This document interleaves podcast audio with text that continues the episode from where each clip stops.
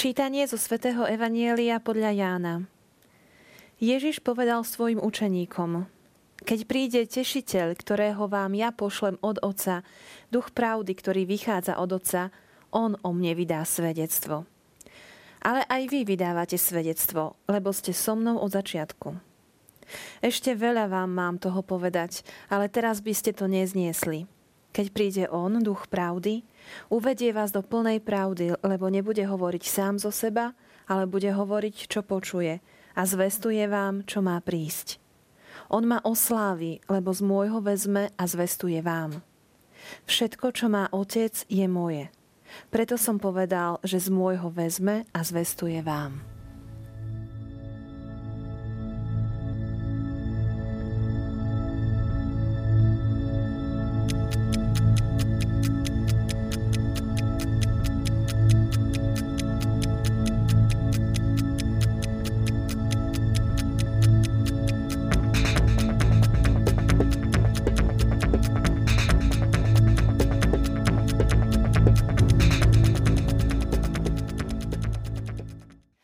Duch Svetý sa nám môže niekedy javiť ako najmenej poznaná osoba Najsvetejšej Trojice a pritom v našom dnešnom úrivku má taký krásny prívlastok Tešiteľ.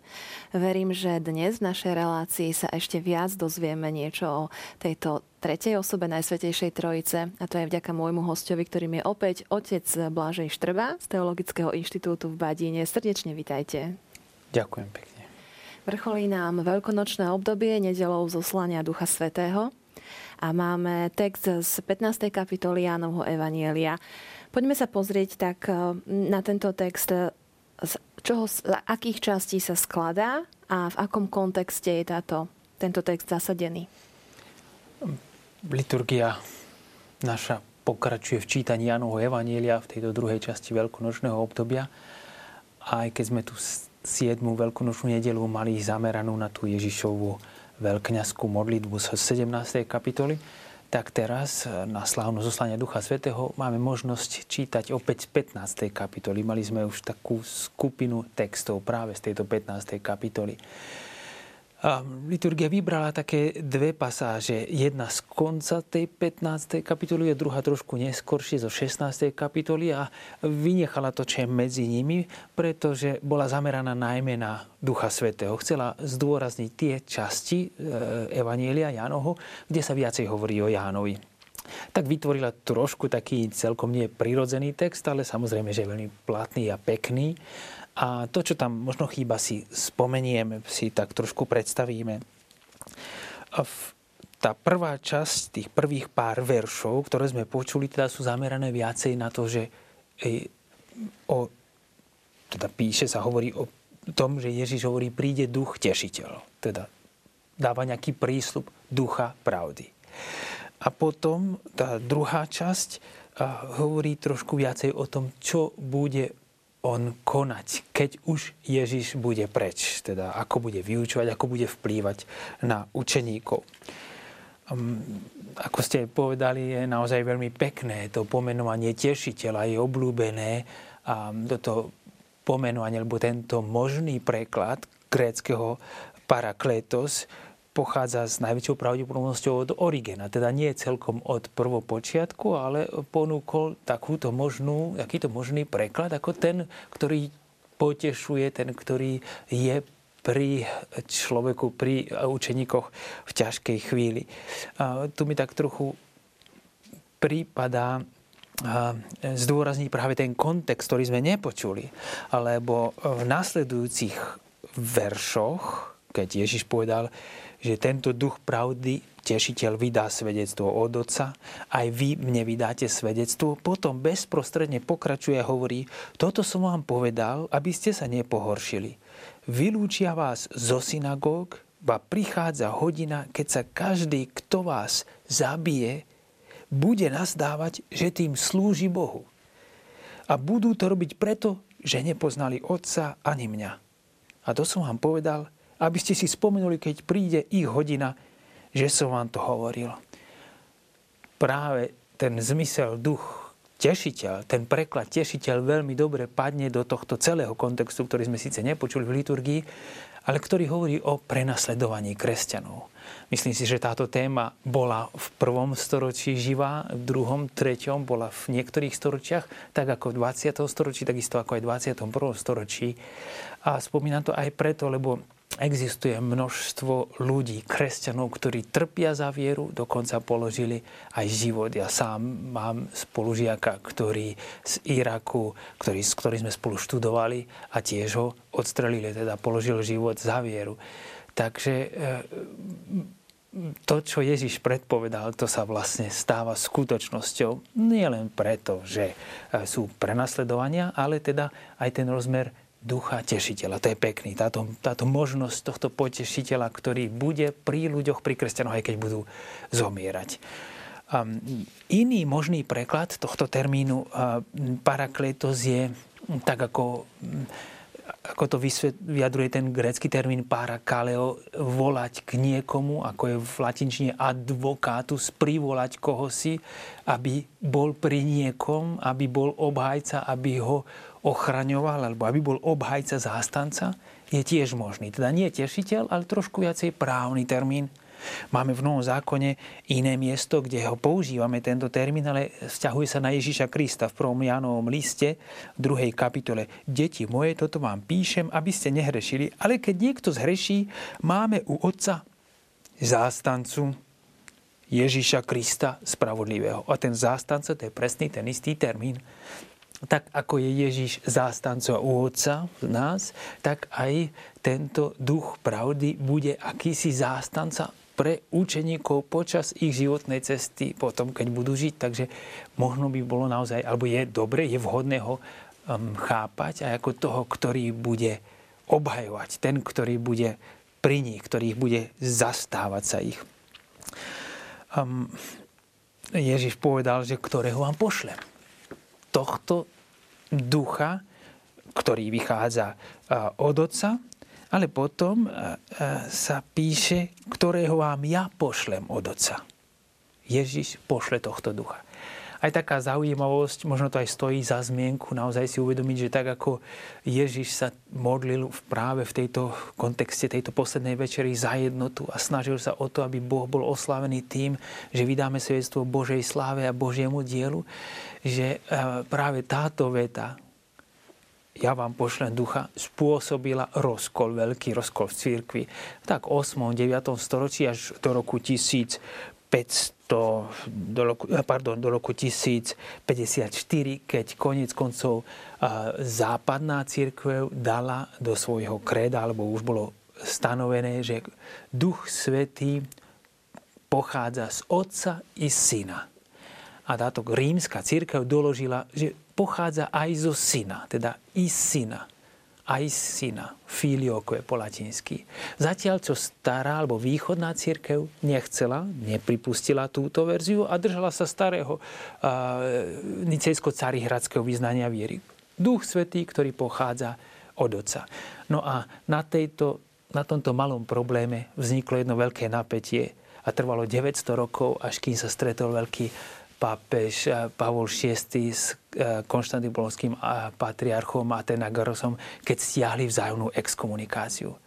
A to je ten duch, ktorý mal byť práve, nie že mal byť, alebo je symbolom aj aj obhajcom jednoty, ktorý je tvorcom jednoty v učeníkoch, tak tí učeníci vo svojej tradícii navzájom sa tak kvôli tejto jednej vete, že či pochádza od oca, alebo pochádza od syna, alebo pochádza od oboch, sa dostali do takého napätia, že v cirkvi nastal aj takýto veľký rozkol. Ale konec koncov aj toto môže poslúžiť len preto, aby sa objavila tá obrovská trpezlivosť nielen Boha Otca Ježiša, ale aj Ducha Svetého, ktorý postupne vovádza aj tých učeníkov do poznania, aby prišli aj k tomu, že predsa, aby všetci jedno boli, má veľký zmysel.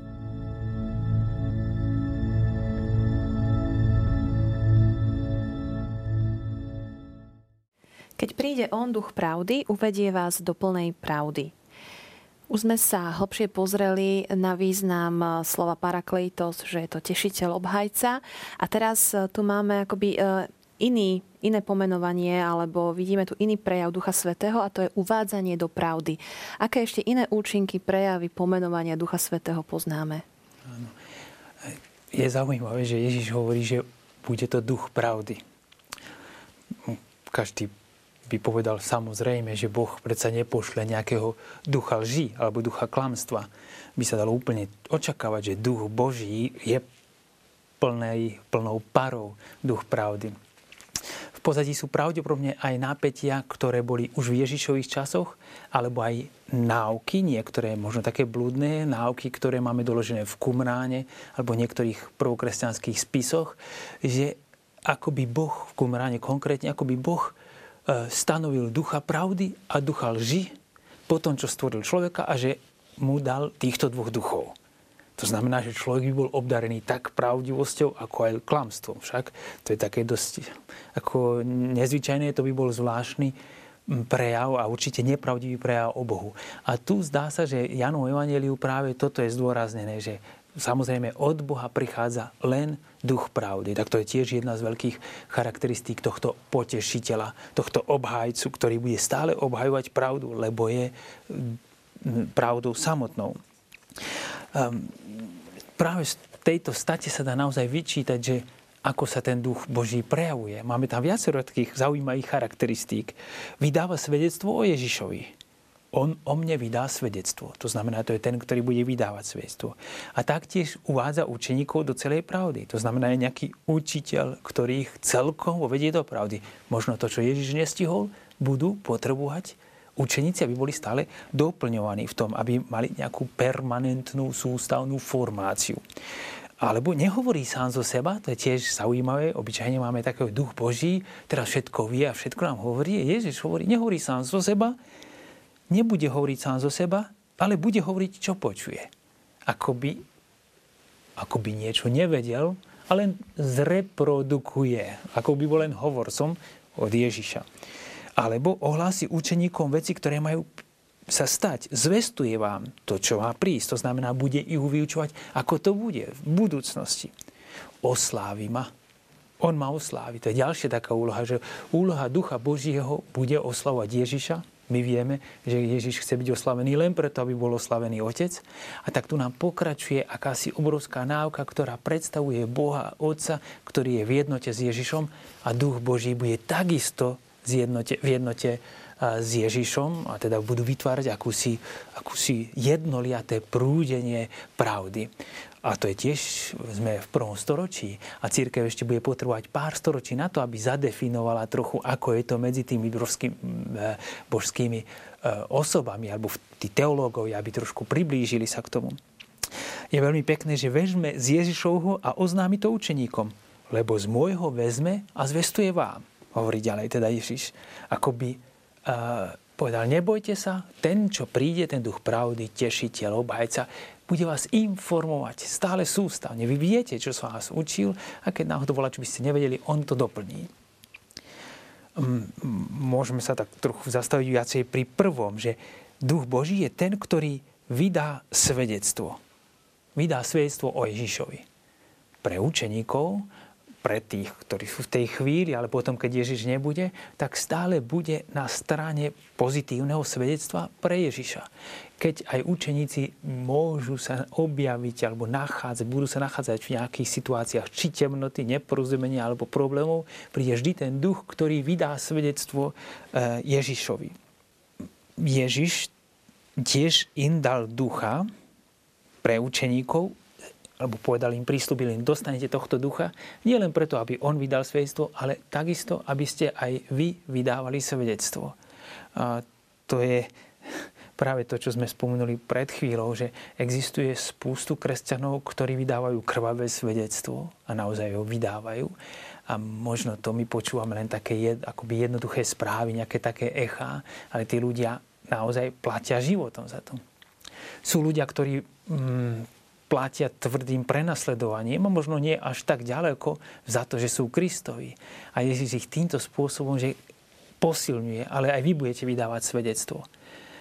Pamätáme si stále všetko, to, čo povedal predtým, veď to bude o Bohu, bude to o vašom šťastí, bude to o tom, aby sa Boží plán zjavil. Takže pamätajte na to. Ale prídu aj chvíle, ako tam bolo povedané, prídu aj chvíle, keď si niektorí budú myslieť, že robia Božiu vôľu, keď vás zabijú.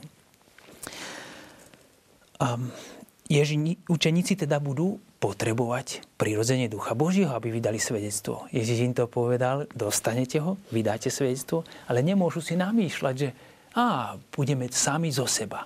Už aj keď nebudú, alebo nebude priam, budú napojení, budú spojení s Ježišom práve cez tohto Ducha Božieho.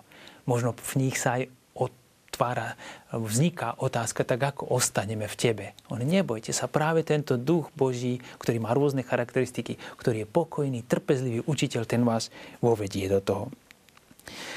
Um, aj to je pekné, že Ježiš napokon postaví celú pravdu o Bohu na svedectvo učeníkov. On nebude ani Boh Otec, ani Boh Syn a Duch Boží bude len účinkovať v nich. On nemá žiadne iné extra spôsoby, ako zveriť ako zjaviť Božiu pravdu. Na to má koho? No svojich učeníkov. Každý jeden, ktorý toto pochopil, tak sa môže stať zjavovateľom aj vďaka tomuto duchu pravdy. To nevyhne sa tomu nikto, nik, kto naozaj verí, uveril v Ježiša a v ducha Božieho, ktorého on nám dal. Um, je pekné tiež to, že tá ďalšia charakteristika, že duch nebude hovoriť nič sám zo seba len to, čo bude počuť. Máme predstaveného Ducha Božího, ako som spomenul, ako hovorcu, ako reproduktor. Povie len to, čo má, čo, čo počul. Zaiste nemôžeme predpokladať, že Duch Boží by nevedel vlastne, čo chce povedať, čo má učiť tých učeníkov. Ale eh, svätý Jan sa neunaví v tom, aby ukazoval, ako je v Bohu obrovská harmónia pôsobenia, pozitívneho pôsobenia pre ľudí, aj pozitívnej náuky pre ľudí, že za každú cenu budú jedno, aby mohli čosi komunikovať, aby to mohli uh, aj um, učeníci podávať ďalej. Um, podobne tak, ako Ježiš konal, to, čo počul od Otca, aj duch bude hovoriť a bude zdieľavať len to, čo počul od Ježiša. Tak je tu súhľad, súhra. By som povedal, ja by som to nazval slávohra to nie je súhra, že sú ale slávohra, lebo to, o čo im ide, objaviť slávu Boha Otca, ktorú budú mať zvestovať e, Ježišovi učeníci. Ak božské osoby podľa náuky Evanielia sa navzájom počúvajú, si predstavte toto, nie? že sú navzájom si načúvajú jeden druhému, nie? tak určite toto bude aj pre učeníkov mimoriadne posolstvo. Ako nie je možné, aby učeníci mohli nejakou svojvoľnosťou len tak rozprávať o Bohu. Ako vzájomná súhra, súlad, vzájomná slávu hra učeníkov je nevyhnutná, aby podali práve svedectvo o Bohu. Svojvoľnosť vlastne narúša, akási svojmyselnosť narúša zjavovanie Boha a jeho slávy medzi nami.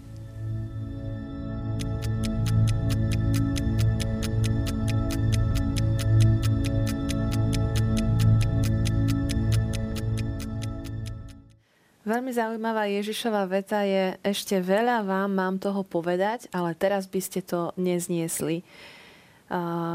Je to také, akoby, možno trošku aj ponižujúce pre tých učeníkov, že ešte nie ste pripravení všetko počuť, alebo je nebezpečné, aby som vám všetko povedal, alebo aký dôvod mal Ježiš na to, aby, aby túto vetu vyslovil pred učeníkmi?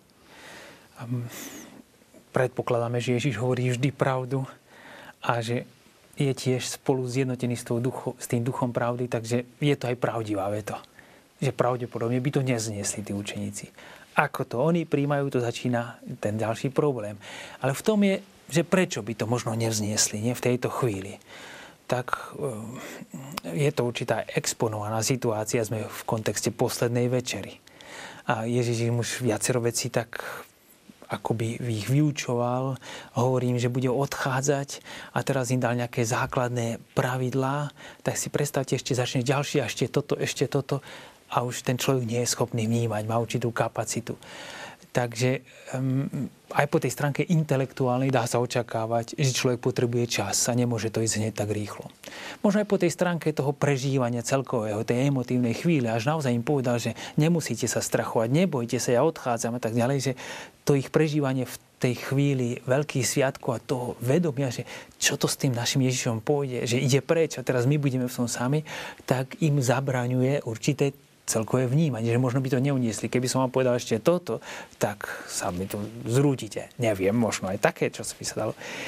určite je tam ešte čosi veľmi pravdivé, že Ježiš empaticky vníma. Neznesiete to teraz, tak vám to nepoviem. Ale to ešte neznamená nič zlé. Však na to im hovoril toľko o tom duchu pravdy, ktorý ich potom bude do toho vovázať, ktorý ich bude inšpirovať, ktorý im to všetko dovysvetľuje. A preto zdôrazňoval toľko, že ten duch pravdy, ten potešiteľ, ten obhajca je spolu s ním jedno, tak ako je otec s Ježišom jedno, aby vedeli, že neskôršie budete spoznávať ďalšie stránky. Až by som povedal, že nie, že nebudete niečo si len opakovať vďaka Duchu Svetému, ale budete vyslovene poznávať niektoré nové momenty, ktoré v tejto chvíli ešte by ste ani nedokázali pojať, pochopiť. Nedokázali by ste potom ani samozrejme prijať a vôbec sa s nimi nejako stotožniť. Človek najprv potrebuje porozumieť, potrebuje čas na to, aby to postupne prijal aby sa s tým aj celkom stotožnil. Um, takže tá tretia božská osoba, ten Duch Svetý, bude pokračovať ďalej. A tá teda odpoveď na to, že Ježiš v, tej, v tom porozumení, v tej jemnosti voči tej ťažkej situácii učeníkov, hoci on sám je v ťažkej situácii, povie, nebojte sa, pokojne, zvládneme to. Sa mi to páči, uh, predstaviť to práve týmto hebkým páperím, mm. že aj Ježiš, keď ich teda niečo vysvetloval, ukazoval a preukazuje sa tu taká ako jemnosť Ducha Božieho pre toto papier. Nemyslím teraz na holubicu ako symbol Ducha Božieho, aj keď to môžeme tam myslieť, ale predovšetkým takú jemnosť, citlivosť. Boh, ktorý je veľký a jednoducho nájde spôsob. Počkajte, nebojte sa, dovysvetľujem vám to neskôršie. Budete do toho uvedení. Okrem toho, že aj to parie má ešte iný taký rozmer. Stále v tej 15. kapitole hovoril, ale keď sa Ježiš modlil, Pane, Oče, ochraňuj ich. Buď ochrancom, buď ochrancom týchto. Tak aj symbol peria môže byť symbolom krídla a symbolom ochrany. Že Boh nad tým všetkým bdie. Napriek tomu, že je maximálne jemný a predsa to neznamená, že by nebol dostatočne silný, aby ich ochránil.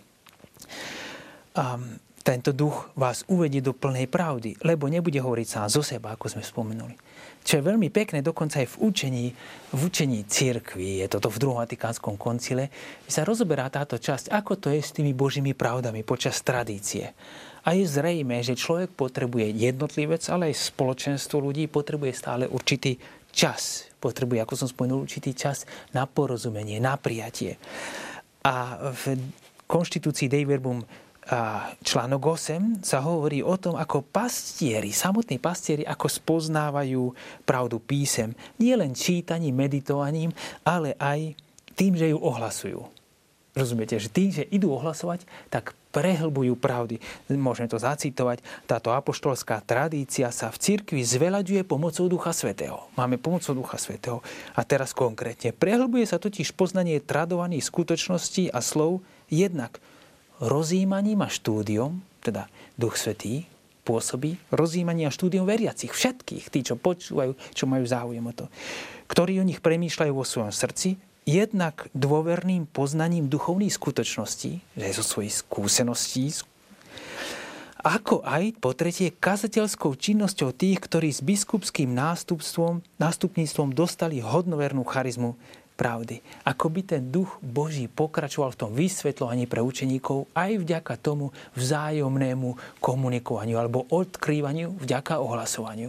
Lebo ako ináč o tom budú počuť, ako ináč uvedia, keď to nikto nebude ohlasovať. No a z tohto sú podľa mňa to sú vzácne perly. V tomto evanieliu, v tejto stači, čo sme mali, že on vám, ešte by ste to nezliesli, ne, ne, teraz by ste to nezniesli, že je to vzácná perla o Ježišovej pravde Ježiš rešpektuje to, že aj tí jeho učeníci potrebujú čas. A on to zabezpečil tak, tak Duch Boží to zabezpečil, tento Svetý Duch, že uvedie do plnosti pravdy, bude postupne uvádzať. Človek potrebuje čas, potrebuje sústavné vzdelávanie, potrebuje pripustiť pravdu o sebe, že aj nedokáže to hneď pochopiť, že nedokáže to hneď vyjadriť a hneď vniesť do svojho života. Lenže duch, ktorý je obhajca, ktorý je potešiteľ, obhajca každého jedného učeníka, zostane pri každom jednom. Každý, ktorý chce byť napojený, ktorý ostáva s Ježišom, tak bude aj um, posilňovaný a bude vovádzaný do tej plnosti pravdy. A toto všetko ten duch Boží, ktorý je tak nenápadný, skrytý, ktorý je tak jemný ako to páperie a stále je pri nás prítomný, tak on to tvorí. On tvorí tento nový poriadok. Chcem sa vám srdečne poďakovať, otec Blažej, za dnešnú reláciu, aj za tie predchádzajúce, ktoré sme tu spolu strávili a uvažovali, aj za inšpiráciu, ktorá z vás ide, za tú lásku k Svetému písmu, ktorú sme na vás mohli vidieť. Ďakujeme ešte raz. Ďakujem. Drahí televízni diváci, uvidíme sa opäť o týždeň. Dovidenia.